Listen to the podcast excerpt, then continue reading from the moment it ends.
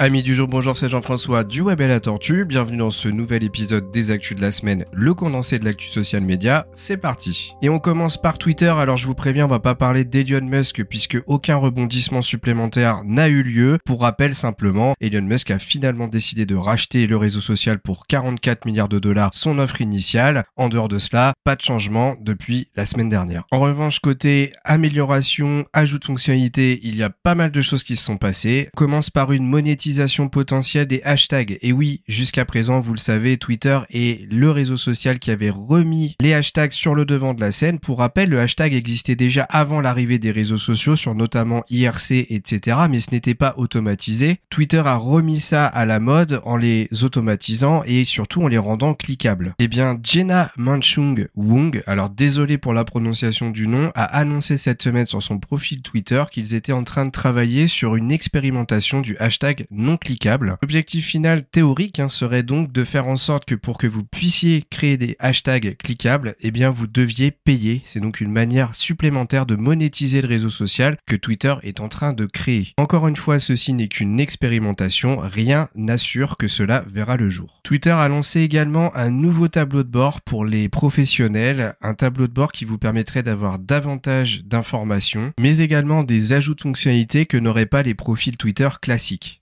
Ajouts de fonctionnalités, on aurait notamment la possibilité de créer davantage de liens, d'avoir des options de sponsorisation via le parrainage, de la monétisation via le programme Super Follow dont je vous avais déjà parlé il y a quelques mois. Vous auriez aussi accès à d'autres ressources supplémentaires et des outils avancés qui permettraient notamment de créer des campagnes publicitaires sur Twitter plus développées. Pour accéder à ce nouveau tableau de bord, il faut bien sûr avoir un compte Twitter professionnel, ensuite appuyer sur plus sur la colonne de gauche sur desktop et sur votre photo de profil en haut à droite sur l'application mobile. Ensuite, sélectionnez outils professionnels, puis accueil pour les professionnels. Twitter est en train également de tester une fonctionnalité de mix entre les communautés et les spaces. Alors les communautés, pour rappel, c'est l'équivalent des groupes sur Facebook. Hein. Vous allez pouvoir inviter des personnes à venir dans votre groupe et vous allez pouvoir également lancer des spaces depuis ce groupe. Les spaces, pour rappel, ce sont des salons vocaux. Et enfin, la plateforme à l'oiseau bleu serait en train de travailler sur des options de paramétrage permettant d'autoriser ou de refuser les mentions en fonction des comptes. Les mentions, hein, vous savez, c'est quand ça commence par arrobase un pseudonyme et ça permet de vous notifier lorsqu'on veut parler de vous, s'adresser à vous dans un tweet. Et eh bien ça, vous allez peut-être pouvoir le désactiver ou l'activer en fonction de ce que vous voulez. Petite news transverse qui va me permettre de passer à TikTok. Twitter et TikTok seraient considérés comme les réseaux sociaux les plus propices à la désinformation. Et oui, d'après l'Integrity Institute qui fait des recherches depuis plusieurs années sur les réseaux sociaux, ce serait clairement statistiquement les réseaux sociaux qui montrent qu'ils font passer le plus de tweets ou de TikTok qui sont archi faux. Notamment, je l'avais déjà dit il y a quelques semaines, mais c'était lié à une enquête d'un autre organisme lié à la politique et à tout ce qui est lié au Covid.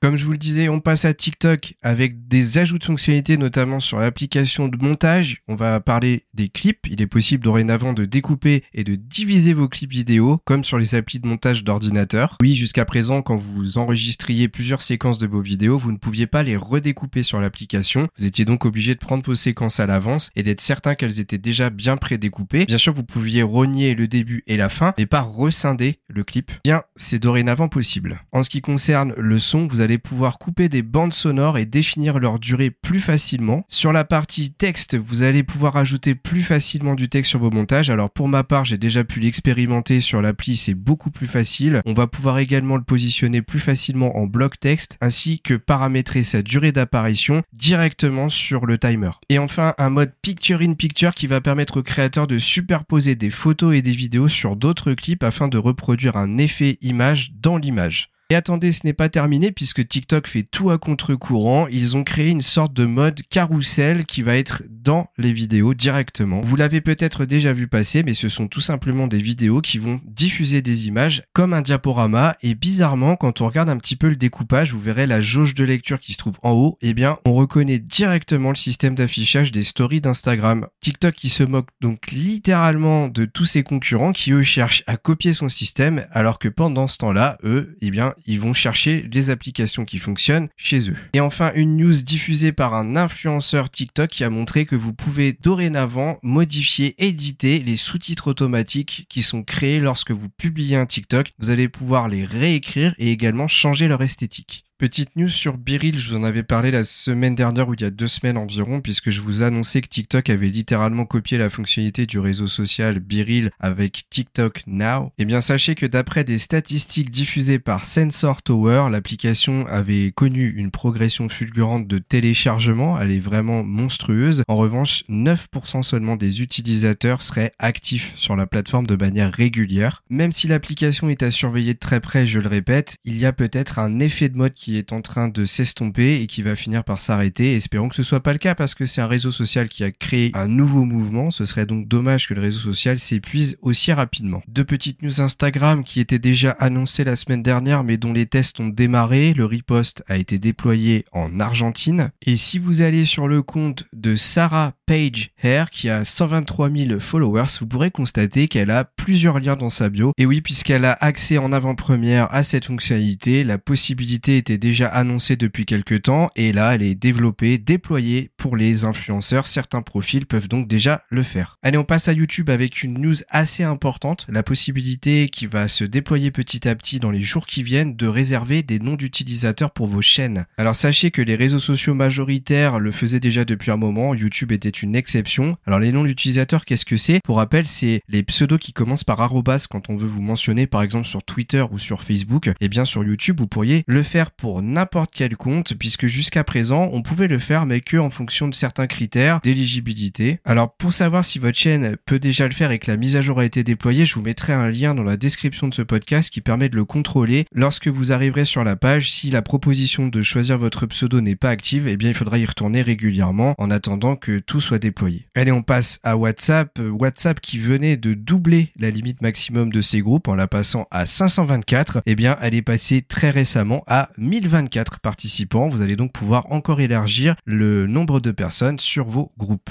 Et enfin, une petite news liée à un article que j'ai lu sur le site Numérama qui explique un petit peu comment savoir si vous avez été bloqué sur WhatsApp. Alors pour vous expliquer, hein, quand vous êtes bloqué sur un réseau social, l'objectif du réseau social, c'est de ne pas vous le dire pour que vous ne puissiez plus aller embêter la personne qui vous a bloqué justement. Mais d'après Numérama, il existe des systèmes ou plutôt des astuces qui permettent de savoir si vous êtes bloqué. Dans cet article, il donne donc trois astuces qui permettent de déceler un blocage potentiel, les appels qui n'aboutissent jamais, la photo de profil qui n'est plus à jour depuis très longtemps et les mentions de présence en ligne qui sont cachées. Une petite news Snapchat qui permet dorénavant d'essayer et d'acheter virtuellement des costumes d'Halloween grâce à la virtualisation. Vous allez donc pouvoir vous mettre debout face à l'objectif de votre téléphone, choisir des filtres de vêtements d'Halloween et via l'application, eh bien, il y aura une sorte d'émulation du costume pour voir si, eh bien, celui-ci vous irait ou pas. Et enfin, une news Facebook pas des moindres puisque Microsoft et le groupe Meta viennent de signer un partenariat. Ce partenariat va permettre à Meta de diffuser les applications Microsoft Teams, Microsoft 365, Office Excel, etc., Windows 365 directement dans le métaverse via les casques de réalité virtuelle. Et voilà, on arrive à la fin de cet épisode des Actus de la semaine. Encore un épisode qui dure plus de 8 minutes. Hein. C'est assez incroyable ce qui se passe en ce moment. Mais tant mieux, on a beaucoup de choses à se dire. Merci de votre écoute en tout cas. N'oubliez pas de mettre 5 étoiles si c'est possible pour aider notre chaîne à se développer. Et moi je vous dis à très vite pour un nouvel épisode du Web et la Tortue.